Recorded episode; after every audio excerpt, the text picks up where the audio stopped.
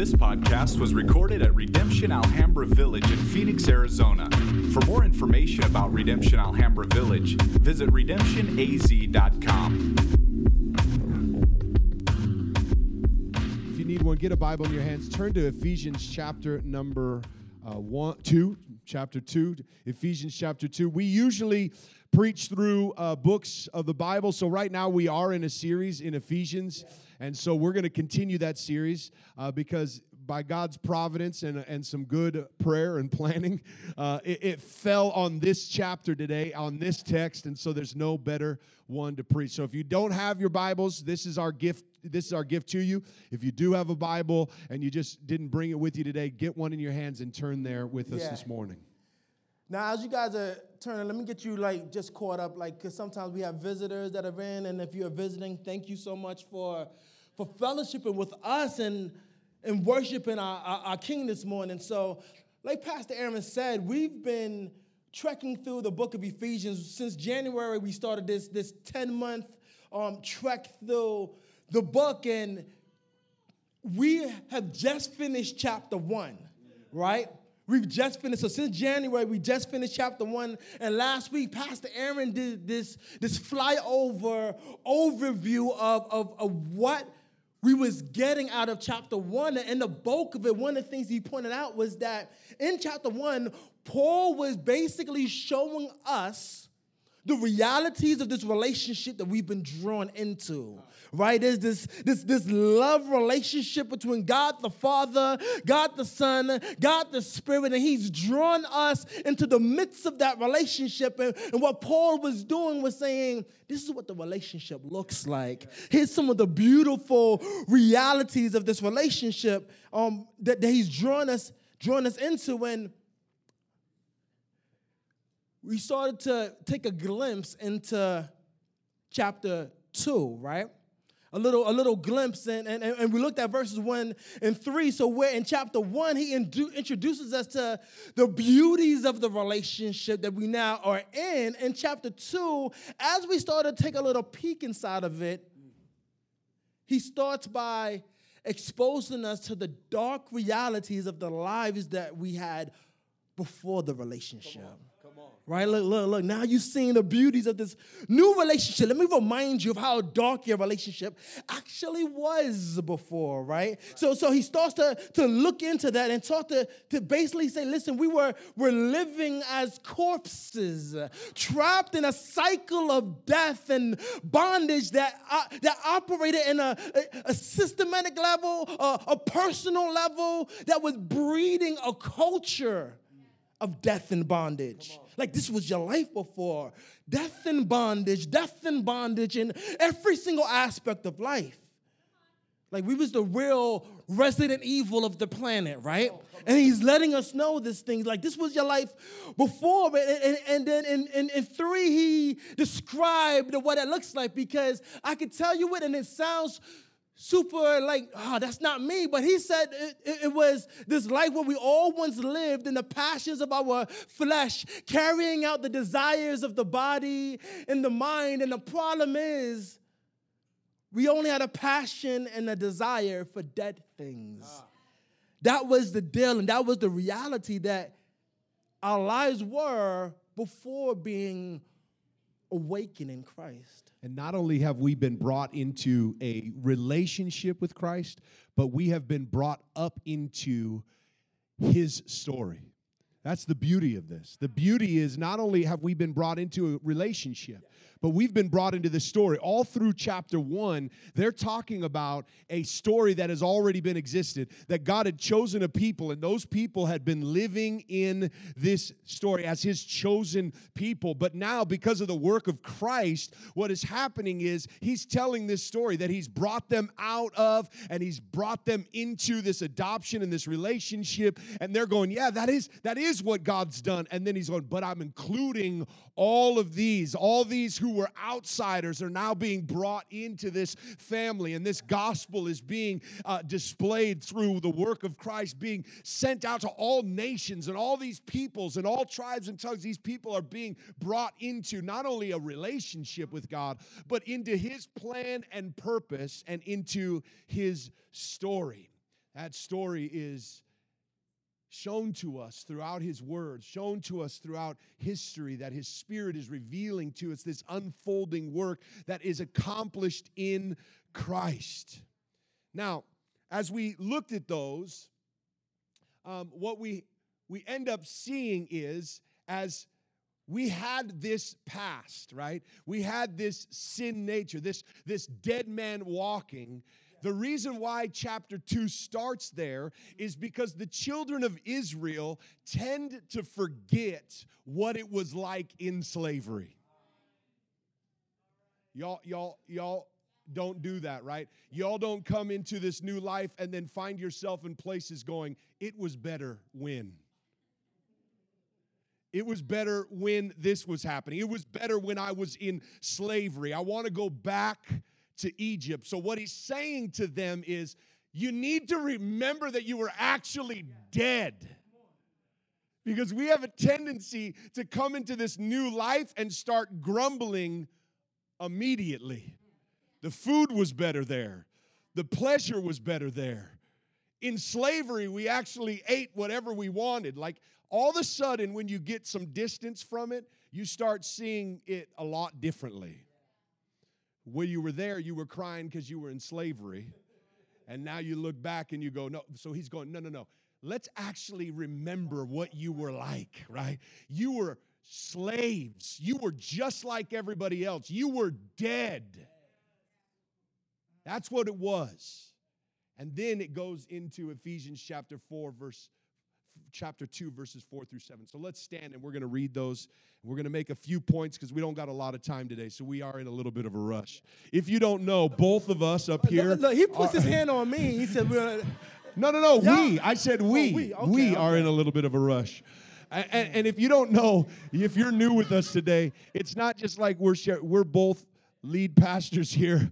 And so you're like, what are these two guys up here uh, talking about? We're, we're, this is Wayne and I'm Aaron. If you haven't met us, we'd love to meet you. Uh, and so I'm sorry, we didn't introduce ourselves. So Ephesians chapter 2, verses 4 through 7, let's stand in reading to God's word. And remember, this is his word. But God, being rich in mercy, because of the great love with which he loved us, even when we were dead in our trespasses, made us alive together with Christ. By grace you have been saved. And raised us up with him and seated us with him in the heavenly places in Christ, so that in the coming ages, he might show the immeasurable riches of his grace and kindness towards us in Christ Jesus. This is the word of the Lord. You may be seated. seated. Amen. Now we're going to run through this quick, so I, I want you to write this down. I, I, could just stop. If, if, if I was in a different place with an organist, I would preach that but God for about an hour, right? Uh, uh, because I, am going to tell you, you could stop the whole text right there and just hear but God, right? You could talk about how dead I was, how much in slavery I was, how, how, how trapped I was, and you could stop right there, and many of us just stay in that place. But for us, we get to come to the but. Thank God for the but. Can you say amen to that? It would be really dark without chapter, without verse number four. But God but God. There, that that ends that ends the, the the the conversation. That ends the whole. Yes, this is what you were, but God. How many of you can say but God? Okay, but God, who was, who is wealthy and loving. Here's why this is important. There are many of us who are loving but don't have the wealth to do anything. We would want to save people, but we're not rich enough. We would want to rescue people, but we're not capable. And then there are those who may have wealth but don't have love. They've got all the resources, but they're using it and spending it on themselves. They think they have all the resources. But what this verse says is, but God, you were dead, but our God has all of the wealth and resources and mercies. He's rich and he's loving, which means he has everything he needs to do the work and he has all the love and grace and mercy that he would pour out and spend all of it and lavish it all upon us. But this God, and it's rooted in his character, he has all the wealth and he has all the love. And he is spending that wealth in extravagant ways on his children. verse 5 and you you you you think about this this god that's that's wealthy and and loving and merciful right and then five, he says, even when we was dead in our trespasses, made us alive together with Christ, yes. right? Yes. Right? And he says, this is by by his grace. Yes. You know, sometimes like people will talk about Jesus' his ministry and like, man, his his earthly ministry was was for three years, right? But the thing here, that the three years, that's just when he died. You see, he died in three years, but he was resurrected and made alive, right? And after he was resurrected and, and, and made alive, he showed himself to over 500 people and showed himself to, to, to, to his disciples, and, and he continued his earthly ministry, right? He was made alive and he continued his earthly ministry. He even ascended and then sent his spirit to live inside of dead people and make them alive so he can continue his earthly ministry. This is important here because he, he's pointing out that, that we was made alive together with Christ, right?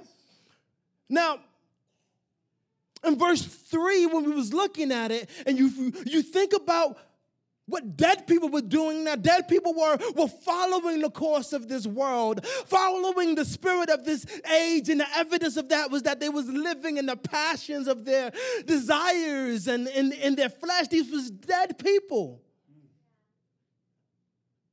But then we was made alive together with Christ, right? We was brought back alive. We was quickened inside of our deadness, quickened and now being alive together with, Christ, the evidence of, of life is the Spirit of God living inside of you. The evidence of life is Jesus Himself now leading you. Before you was following this world and the, the spirit of this age, but now you're following the Holy Spirit of Christ. And He's leading you and shaping your life and molding you. And the evidence of it is that He's continuing His work inside of you and through you. His ministry continues to go over because you are made alive together with Him. Here's the crazy thing about it.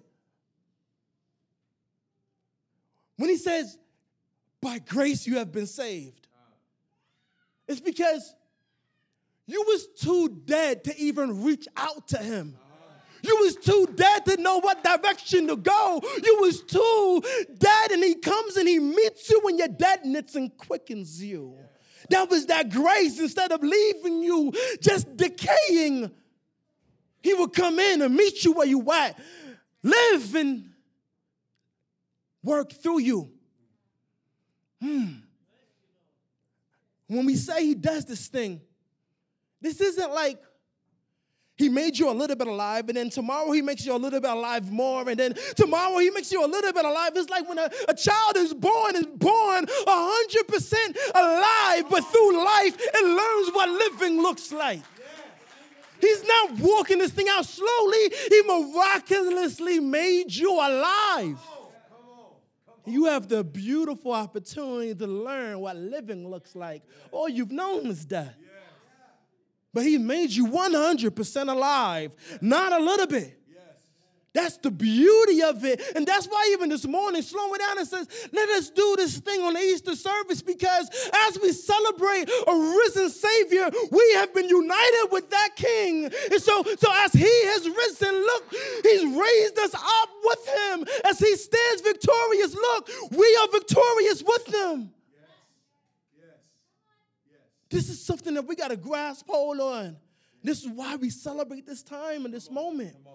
Mm. You see the difference between uh, believing that you are saving yourself and that you have been made alive is drastic because some people think you got to earn your right to live right i got to work myself that's that's called maturing you grow up for sure right but it doesn't make you more alive it doesn't make you more alive you are in Christ as alive as you can be, right? And that is a work of Christ apart from us. This is by grace that you have been saved. And if that wasn't enough, what I love about the gospel is you go, man, we could stop there, we could preach that. And then he does this word, not just, I, I, we talked about but, and that makes a big deal, but there's another word that makes a big deal and. It could have stopped, but he said, and he has raised us up and seated us with him in heavenly Come places. Come on. This is crazy. Come not on. just that he made us alive, but that he has not just brought us out of darkness and death and he just brought us out of slavery and just kind of brought us into his family. No, no, no. He did all of that work and he brought us into a relationship with him and he has seated us in heavenly places which is a lot like what we've been talking about this story of what christ has done. Not only did he bring his children out of egypt and through the red sea and the work of the gospel not only did he bring them out but he promised them that they would enter into a promised land right? That they would be ruling and reigning and they would live in this promised land. Now, what you have to understand about this reality is that it is both already and not yet. It is a reality and a promise. Yes. You will be seated with him Uh-huh. and you already are seated with him. This reality settles deep into us and gives us a couple. It shows us the wealth and riches and what we have been brought into in our relationship with Him, and it gives us great hope of what will happen when Christ returns and makes all things new. And He has raised us up and seated us with Him. That this work that He has accomplished of recreating is not only him doing this work of restoration, but it is him saying, Be fruitful and multiply, fill the earth, have dominion and rule. That he's created us to rule with him and to be seated with him in heavenly places. This is good mm. news. It's good news. This is good news. And then we, we, we slow down and we think about these, these beautiful things that he's done. And here's where you, you err at. When you think that he's done it just so that you could be living it up, right? When you think that he's done it because, because he just wants you to have your, he just wants you to just be doing your thing, right? But no, no, no, no, no. He has a different motive in why he does this particular thing, why he quickens you, why he brings you from death to life. He has a different motive right here in 7. He says, so that. Once he says, so that, that's explaining why. So that in the coming ages, he might show the immeasurable riches of his grace and kindness towards those in Christ Jesus. It's like, listen, I'm going to make you alive and I'm going to, to make you free. Why? Because I want to show off my grace.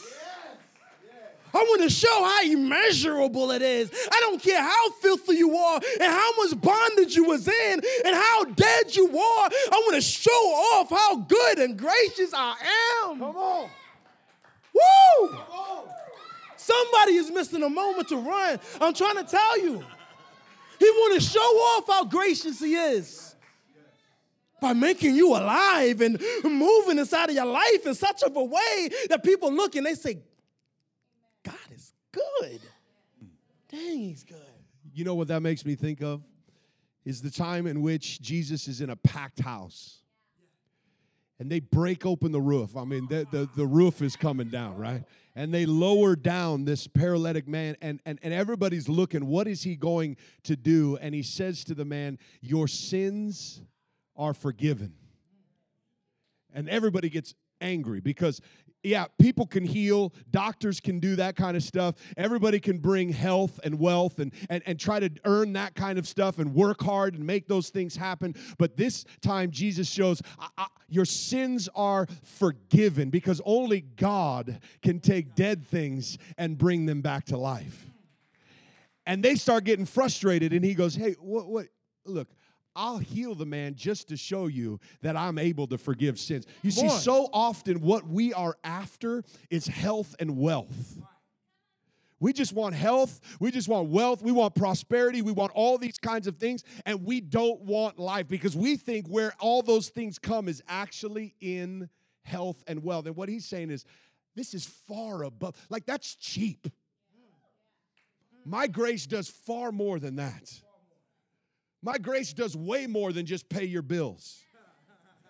My grace does way more than just provide for, mm. for these, these needs. My grace does way. Way more, more. than just than just heal this, this body. My grace does on. way more. My grace takes dead things and brings it back to life and seats them with me in heavenly places. My grace does way more. And he heals it to show off Show off. what he can do. Church, I'm, I'm to tell you this. Jesus likes to show off. He likes to show off his riches. He likes to show off his love. And the way that he does it is by bringing dead people back to life. There, uh, there's some of y'all in this place that you, you look at uh, why would God save me? Why would he save me? Why would he redeem me? Why would he heal me? Because he wants to show the immeasurable riches of his grace and his love. We, we, uh, we wrestle with this every year. What do you do on Easter when you have a bunch of new people here? We could try to preach a cute message. That was cute, though. We did a good job. we could try to preach a cute message.